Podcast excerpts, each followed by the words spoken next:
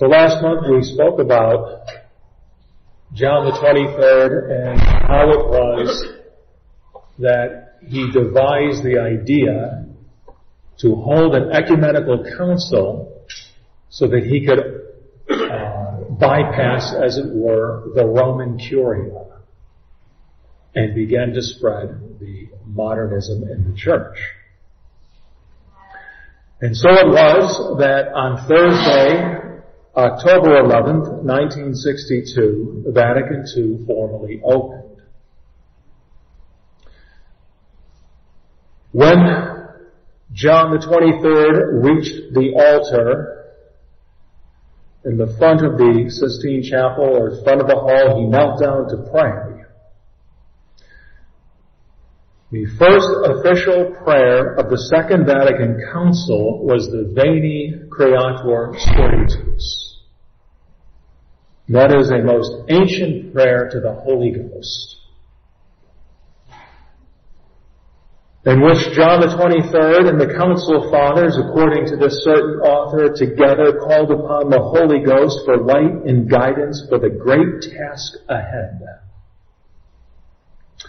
After this prayer was said, Mass was celebrated by John the 23rd, after which the book of the Gospels was solemnly enthroned upon the altar. And by the way, that is a custom that dates back to most ancient times. ecumenical councils, the book of the Gospels is solemnly enthroned upon the altar. Interesting to note that at the Council of Trent, next to the book of the Gospels after it was solemnly enthroned, the Summa Theologica of St. Thomas Aquinas was then enthroned upon the altar at the Council of Trent. But this author writes that John the 23rd then made his opening address. He was confident and he stated in most positive terms that the church was going to draw a new energy and a new strength from this council. And she would look to the future without fear. It was a speech that opened in a most positive tone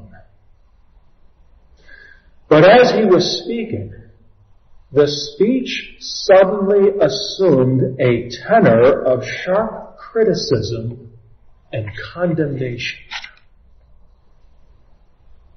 I've been reading to you from the work Letters from Vatican City by the author Xavier Rynne.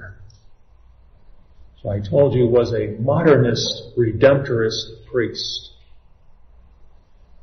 And I'd like to read to you what Xavier Rynne said about the opening speech of John the 23rd. He writes in a clear and resonant tone that could be distinctly heard throughout the basilica. The Pope, after a few introductory remarks, said, and those introductory remarks, as I've mentioned, were all very positive.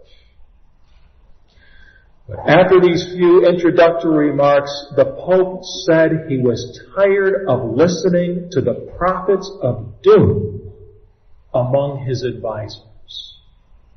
And that is the expression he used. Prophets of doom. Through burning, though, burning with zeal, Xavier Rynne writes, actually, I'm sorry, these are John the 23rd's own words here about these so-called prophets of doom. Though they are burning with zeal for the church, these men are not endowed with much sense of discretion or measure. These men, he says, and these, of course, these prophets of doom, these men are members of the Roman Curia. They are Cardinal, Cardinal Ottaviani, whom I talked about last month, Cardinal Ernesto Ruffini, Cardinal Giuseppe Siri, and a number of others. who are obstacles to John the 23rd. But John the 23rd is speaking of them. He says of them, they maintain that our era, in comparison with the past, is getting worse. They behave, John the 23rd said, as though they learned nothing from history.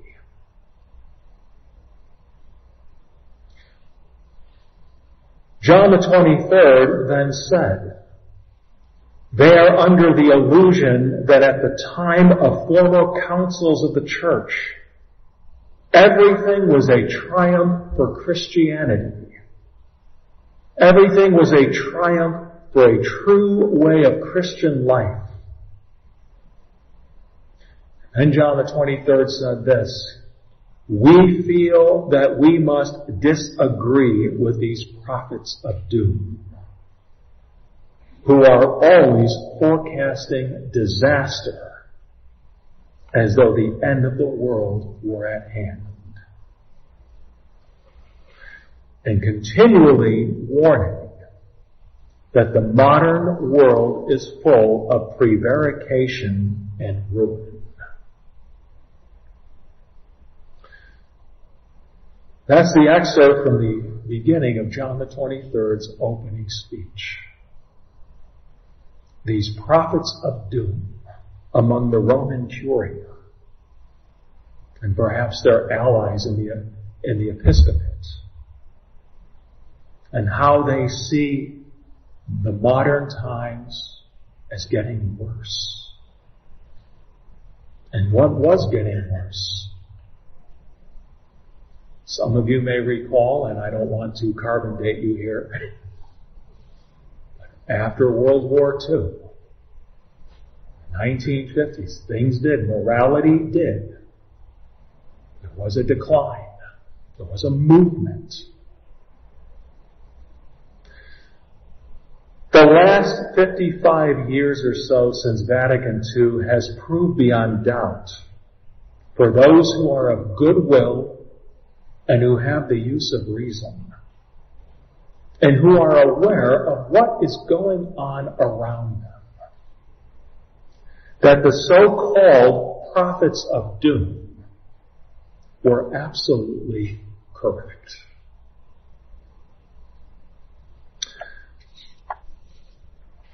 But Xavier Rynne continues in his description of John the 23rd's opening speech. Xavier Rynne says, as the listeners heard, because remember, he's in the council hall. He heard the speech. And he says, as the listeners, who are the listeners? They are all the bishops and the theologians. As they heard these words of the Pope, their attention focused irresistibly on the face of Cardinal Ottaviani. As you see, he sat right next to the Pope at the council.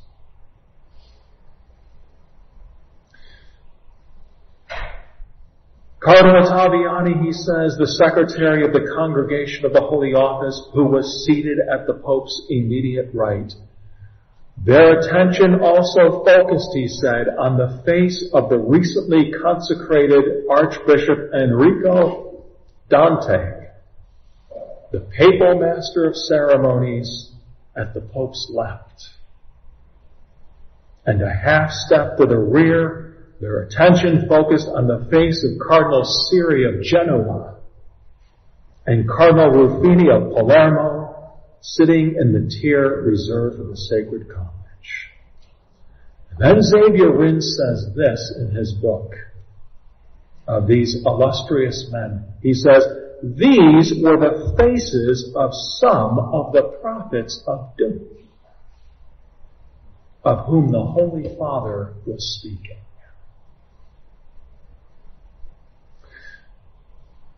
As I read through Xavier Rynne's book, I actually felt that we owe him a debt of gratitude.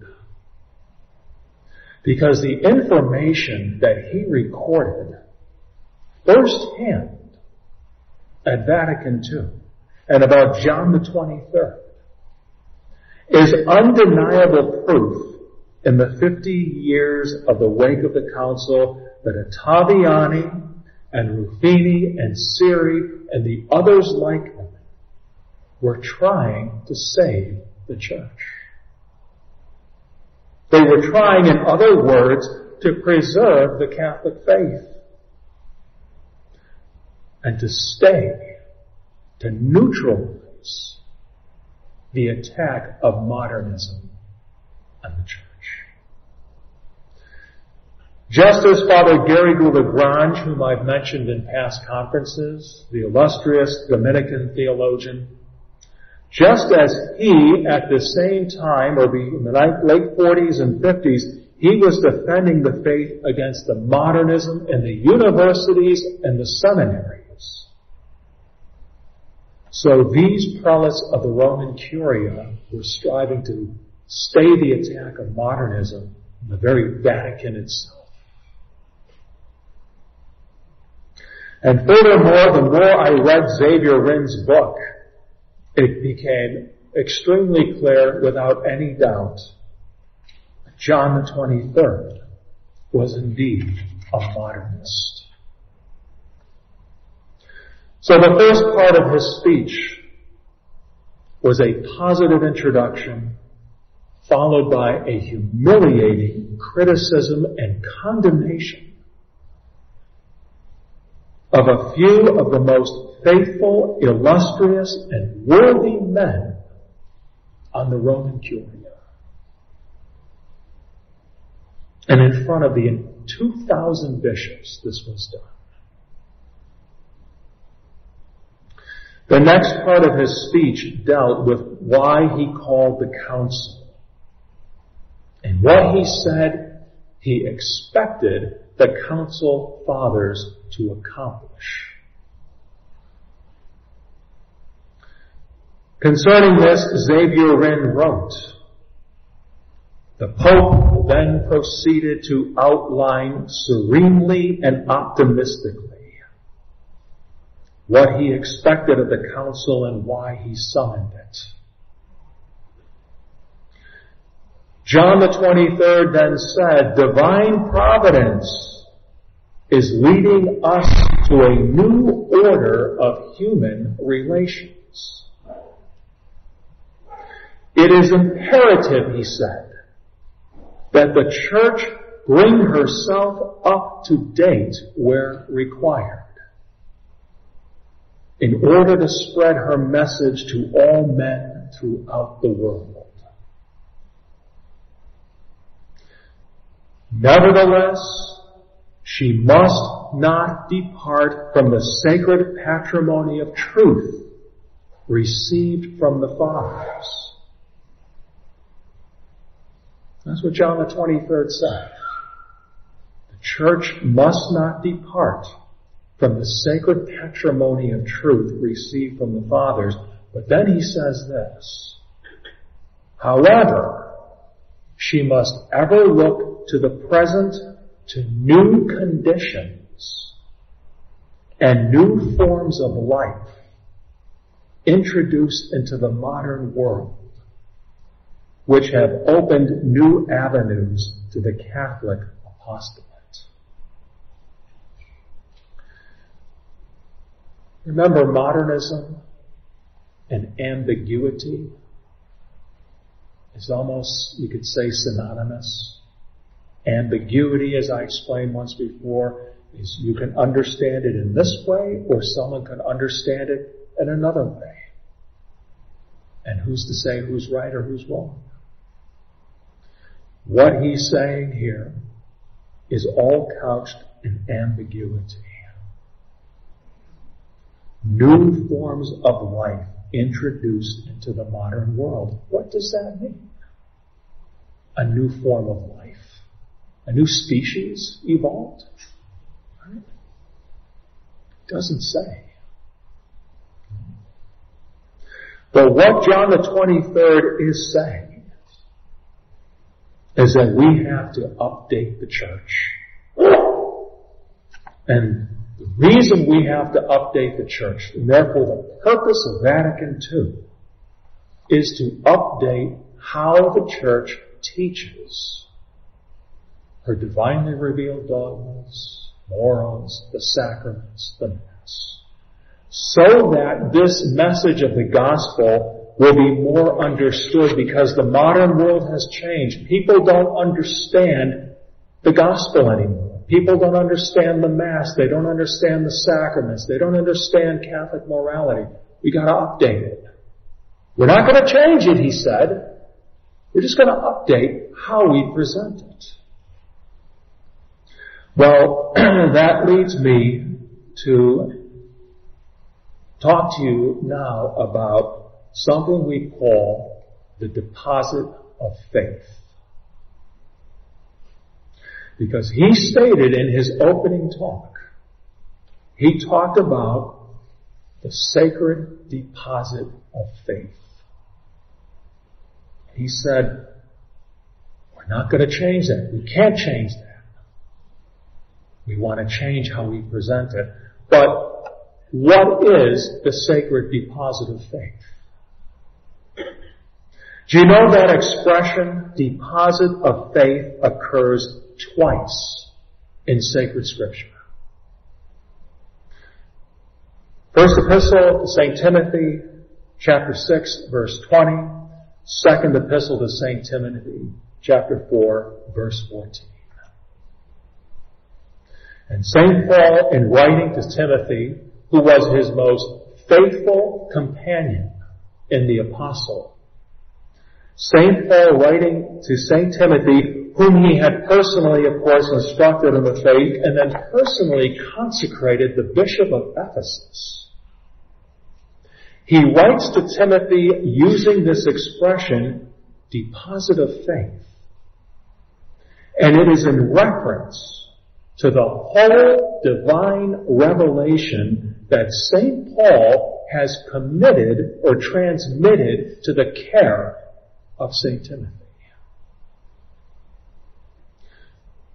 A certain theologian explaining the term deposit of faith said this. The deposit which St. Paul transmits to his faithful collaborator Timothy is the whole of divine revelation. That is, it is the dogmas of faith, it is Catholic morality, it is the Mass, it is the sacraments, it is Holy Scripture, and it is the hierarchical constitution of the Church. So, in other words, the deposit of faith is all the divinely revealed and infallibly taught dogmas of the church, all the dogmatic teachings of the church, Catholic morality, the Mass, the sacraments, Holy Scripture, that is the Gospels, the entire Old Testament, the entire New Testament is the deposit of faith and the hierarchical constitution of the church is part of the deposit of faith. The deposit of faith has come down to us from Christ himself. Christ transmitted the deposit of faith to the apostles. They transmitted the deposit of faith to the bishops and it is passed down generation to generation. And this cannot be changed. You cannot change anything that is in the deposit of faith. Interesting to remark is that it was not long after Francis's election you know, he has said so many things, no one can possibly, as it were, keep track of all these, uh, objectively speaking, heretical things he has said. But what he did put in there soon after his so-called election is that he made a suggestion, a call to change the constitution, the hierarchical constitution of the church. And I just mentioned to you the hierarchical constitution of the church is part of the deposit of faith received from Christ. Can't change that. To even suggest it is heresy. Hierarchical constitution, we mean pope, bishops, clergy, the faithful. That is how the church is established. And he said we need to make it more democratic. But as you'll see at a future conference, when we look at the 16 documents of Vatican II and we look at the document which talks about the constitution of the church, what Francis said is really not new. It's not his own idea that just came to him. The seeds for it are right there in Vatican II.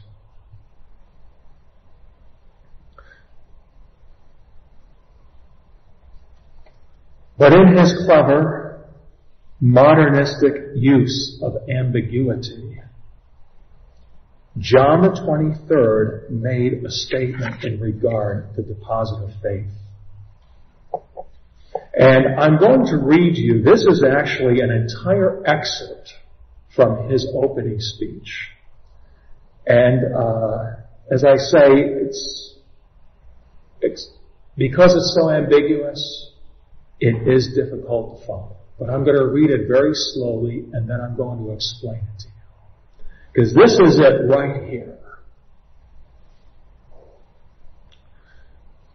John the 23rd said, the salient point of this council is not therefore a discussion of one article or another article of the fundamental doctrine of the church, which has repeatedly been taught by the fathers and most ancient theologians, and which is presumed to be well known and familiar to all. For this, a council was not necessary. And so in other words, he's saying here, this council is not called to discuss this point or that point of some doctrine or dogma of faith. We're all familiar, he said, with it. That's not why we have this council. And he goes on to say these words. But from the renewed, serene, and tranquil adherence to all the teachings of the church in its entirety and preciseness. Right? You hear those, all those beautiful words he says there? But from the renewed, serene, and tranquil adherence to all the teaching of the church in its entirety and preciseness. The Christian and apostolic spirit of the whole world expects a step forward toward a doctrinal penetration and a formation of consciousness in the faithful and perfect conformity to the authentic doctrine. which, however, should be studied and expounded through the methods of research and through the literary forms of modern thought. The substance, he concludes, of the ancient doctrine of the deposit of faith is one thing but the way in which it is presented is another. And it is the latter that must be taken into consideration.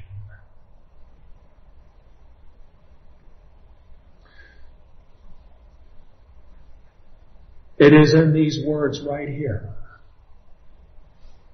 Then I believe he was struck down from the papacy. Note these words here. Just covered in ambiguity. What is he saying here? He's saying we're not going to change the deposit of faith. We're going to change how it's presented. We're going to study methods of research, literary forms of modern thought, and how we can represent to the whole world dogmatic teachings of the church, Catholic morality, the Mass, the sacraments, the sacred scriptures, and even the hierarchical constitution of the church.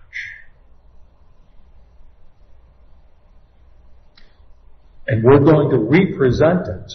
We're going to change how we present these things, he's saying, so that they can conform with the change that has occurred in the way men think. That's the gist of it right there. He wants to change how we teach these things, how we present these things, how Mass is offered, how the sacraments are administered, what sacred scripture is really saying. But yet, at the same time, he says, we're not going to change the deposit of faith. We're going to change how it's presented. And what he was really calling for was a redefinition of dogma, morality, a change in the Mass and the sacraments, and a change in regard to how Catholic morality is enforced. For what does it mean in the practical order to say, for example, we're going to change how we present the teaching of the Holy Eucharist?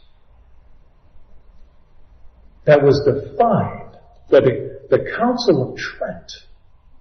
You read through the, dogmatic decrees of the Council of Trent and its definitions on the Holy Eucharist. There is not an ounce, a speck of ambiguity in any of those doctrines. It is so straightforward that the Protestants know it. And their, their, the Protestant theology on the Holy Eucharist was utterly condemned by the Council of Trent. There was no mistake. The dogmas of the Holy Eucharist, here is what they say, and here is how the church presented it. She presented those dogmas as it is defined. John the 23rd is saying we can make a distinction between the dogma itself and how we teach it. Which means in the practical order, changing it. We're going to change it.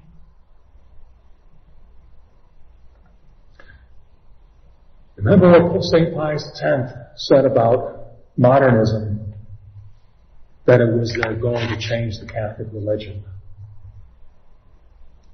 The foundation of the Catholic religion is the sacred deposit of faith received from Christ, transmitted to the apostles, and then to the bishops from generation to generation. And to change the manner, to change the wording in which the church presents the dogmas and morals of the faith, or how she offers the Mass and administers the sacraments, it is to change the very substance of these things. It is to change the deposit of faith.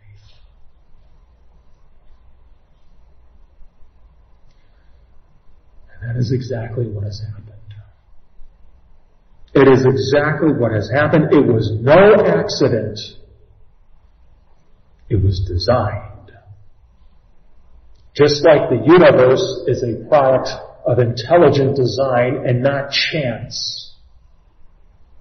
What happened at Vatican II was not by chance. It was by design that they did this. You know, I heard a, I forget what diocese he was from, some bishop years ago on a news interview when they were doing the celebrations for the opening of the Vatican II, 50 years when Vatican II opened in uh, 2012.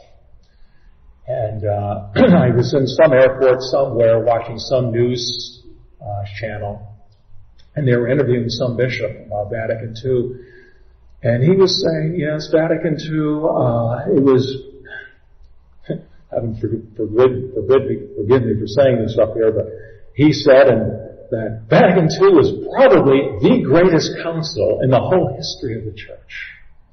Right? Of course he's got to say that, right? Because then he was asked, how do you explain all the confusion that followed Vatican II? He says, well, you know what happened? He said the teachings of Vatican II were just so lofty, so up there that people just didn't quite understand it. The priests didn't understand it. The bishops didn't understand it. Wait a minute. This wasn't even a dogmatic council. This was a pastoral council, so they said. It should have been easy to understand. Pastoral theology is much easier than dogmatic theology. It should have been easy, so to speak, that they, here's what we're going to do.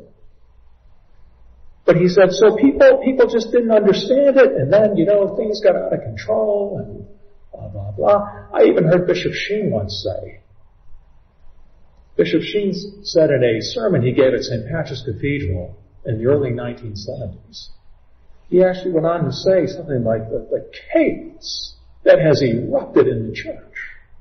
He says people have, he actually said this, people have gone crazy, he said. They said the nuns taking their habits off. The priests aren't acting like priests anymore. This was no mere accident. And there's no confusion. There was no misunderstanding. This was designed. I mentioned the Council of Trent and the decrees on the Holy Eucharist. There's a lot more in the Council of Trent. There's that, in my opinion, the Council of Trent was the greatest council in the entire history of the church. After that council, there was no confusion because not only did Trent call for, not only did she define dogma after dogma in regard to the sacraments, the Mass, there are also a number of what we call disciplinary canons the disciplinary canons were, for example, priests are going to be attached either to a diocesan bishop or to a religious congregation, period.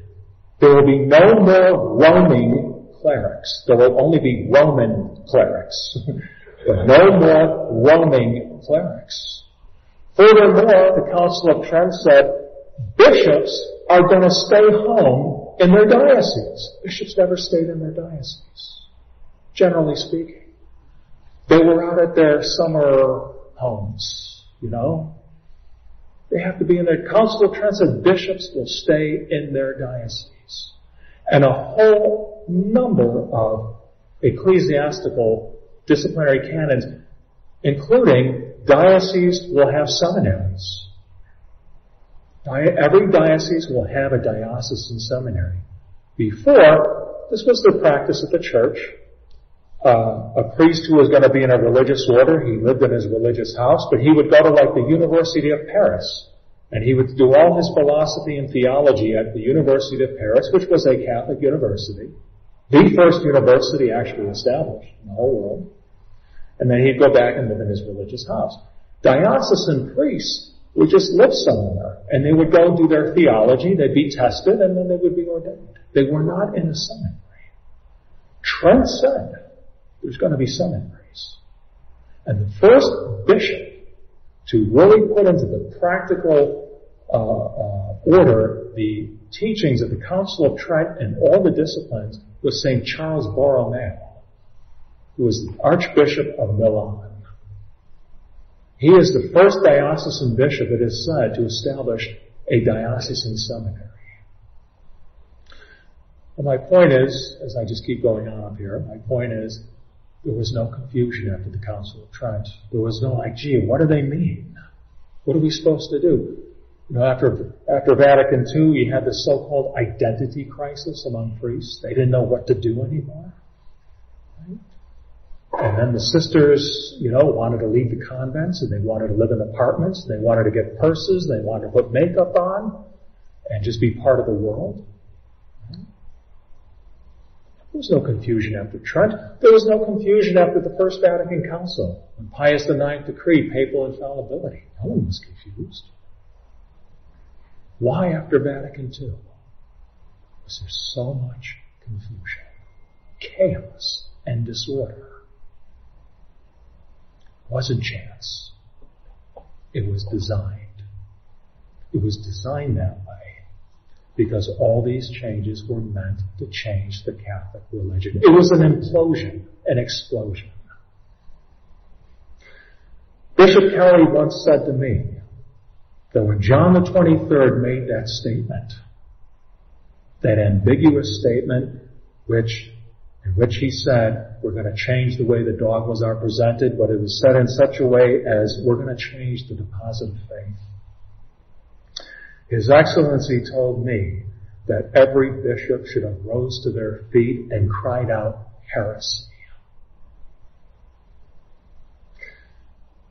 If the Holy Ghost came to the council moments before when they had sung the Veni Creator Spiritus, calling him down from heaven, seeking his divine light and guidance. If he did come, it was at that moment in John the 23rd speech that he left Vatican II. And perhaps it was at this point as my own personal opinion, as I've already mentioned, that at that moment John the 23rd was struck down from the papacy. And the restrainer, whom St. Paul wrote to the Thessalonians, who holds back all the evils, in my personal opinion, he was removed. Because I believe, again in my personal opinion, the restrainer whom St. Paul talks about will hold back all these evils is Peter. And Peter lives in his successor, the Roman pontiff or the bishop of Rome. So what John the 23rd then ultimately called for in his opening speech, the idea that the divinely revealed dogmas hold the positive faith could be changed in their presentation and thus the very substance could be changed. And that is modernism. That is modernism. Modernism which holds that dogmas are not fixed or constant truths. Dogmas develop they develop to fit the needs of the time. And thus, what John the 23rd said is heretical. And that is not my mere opinion. Oh, it's my opinion on the restrainer. But what he said is heretical. That's not my opinion. That is the infallible teaching of the Church and the teachings of Pope St. Pius X in Pascendi and Pope Pius XII in his encyclical letter Humani Generis, in which Pius XII condemned what he called dogmatic relativism. Dogmatic relativism is that dogmas can be expressed in various ways to fit the needs of the time. And furthermore, the Vatican Council of 1870 infallibly declared that if anyone says that by reason of the progress of science, a meaning can be given to the dogmas of the church other than that which the church understood and understands them. Anathema sit. Anathema sit. Let him be condemned. What John the 23rd did was already condemned at Vatican I, 1870. But he made his opening remarks, and not a single bishop there said a word. And Roman Curia was then stayed. And modernism, modernism had its day. I should say, its hour. Because the devil has his hour, but God has the day. Make no mistake about it. Vatican II was 100% modernist. It is all unacceptable.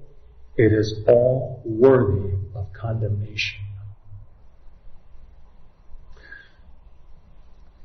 A few months ago, some of the sisters were traveling into Connecticut.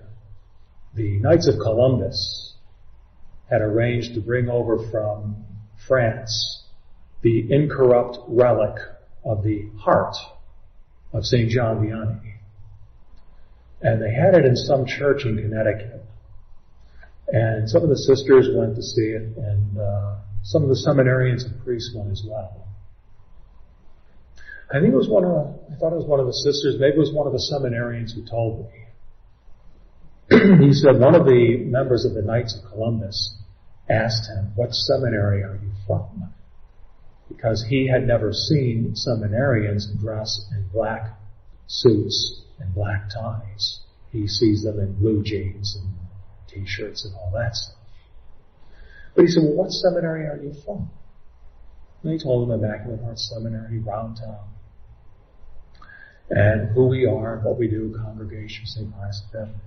And? He said, oh, you're rebels. You're rebels. So the seminary told me this. Maybe it's good I'm not there for those things. I just said, he said that. He called you a rebel. And then I, I thought back.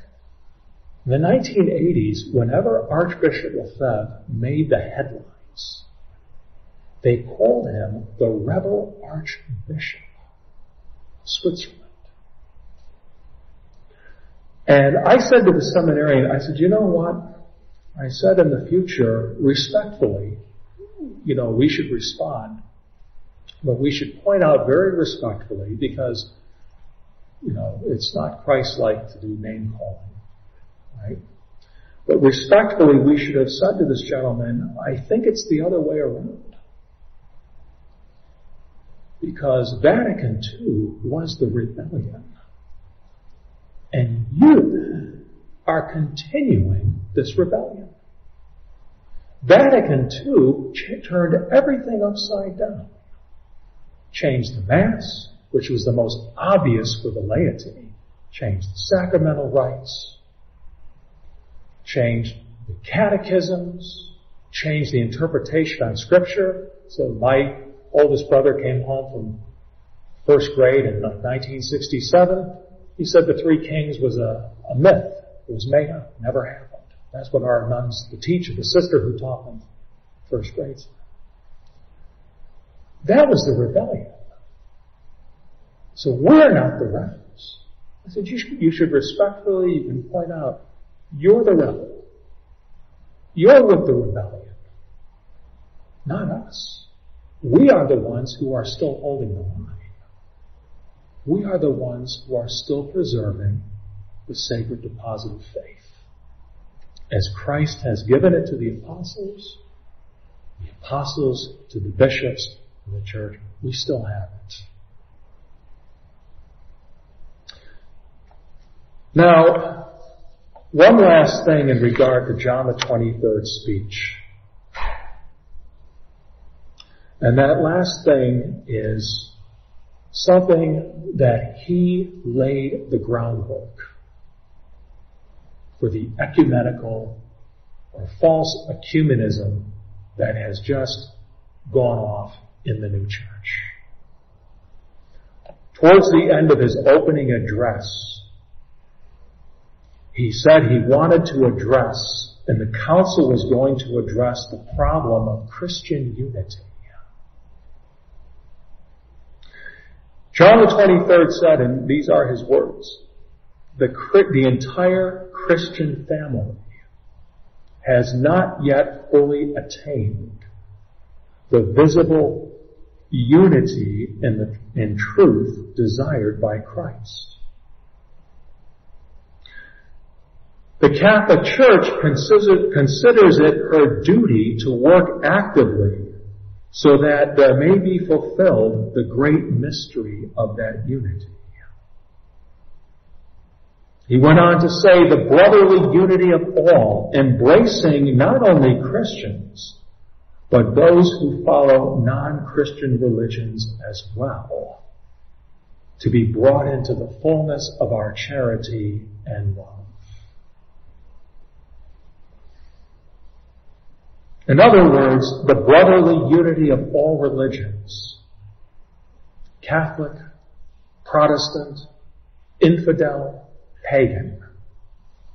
He says, this is the fullness of charity that Christ wills. And he said, this is what this council, he went on to say, this council must bring this about. The unity he is talking about is not what the church had been doing for centuries.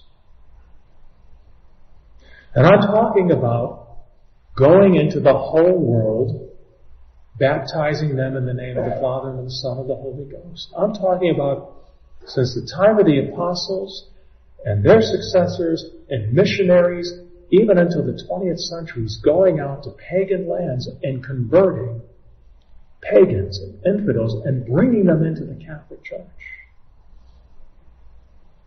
That's not what he was talking about. Because after Vatican II, there were fellowship meetings set up, dialogues, fabricated prayer services, at which, you know, the priest and the Protestant minister down the street would do the proverbial embrace in the sanctuary, and we're all one.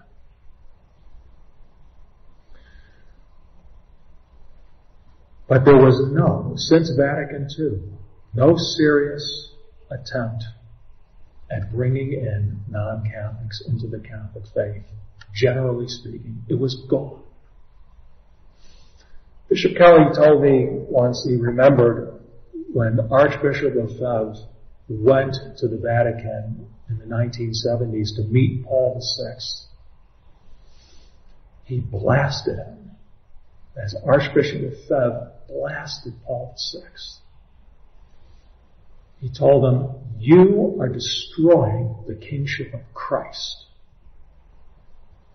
Because Paul VI was one of the first ones to have this ecumenical practices going on of signing agreements on what we all agree on, but not a word about bringing them into the faith. And the Archbishop, to his credit, told him, you are destroying the kingship of Christ. Archbishop Lefebvre had been a missionary in northern Africa for so many years. He was constantly, that was their work, to bring them into the faith, not to coexist side by side with devil worshippers. It was to bring them into the faith. It all changed with Vatican II. It all changed. To give you an idea, John the 23rd insisted that Protestants and even non-Christians attend Vatican II. He wanted them there. Oh, there's a famous picture. But among those who were in attendance were members of the Russian Orthodox Church. The Russian Orthodox Church despises and has always despised the Catholic Church. There were also members of the Syrian Jacobite Church. There was the Orthodox Coptic Church of Egypt. The old Catholics of Utrecht, Holland were there. They were the ones who broke off because of papal infallibility in 1870. The Anglican Church, representatives of the Anglican Church were there. The Lutheran Church was there. The Society of Friends, the Quakers were there. The World Methodist Church was there. The World Council of Churches of Geneva was there. And even non-Christians, religions were present. In fact, you know, in the Council Daybook, which is the diary of Vatican II, the official report of the day-to-day operations of Vatican II, it is recorded in there that Archbishop Peter Martin Ngo Dinh Thuc stood up at the council and vehemently complained that I see the representatives of Christian faiths, our brothers in Christ from other Christian religions, but where are the non-Christians? Why aren't they being represented here? See, Archbishop Thuc was a modernist. Many people don't know that. He was a modernist. He was upset that the non-Christians weren't there to partake in this glorious council. And then he was tapped on the shoulder by the bishop next to him and said, they're here. And then he apologized for his outburst. Vatican II, John the 23rd laid the seeds for the false ecumenical movement that we see all around us today.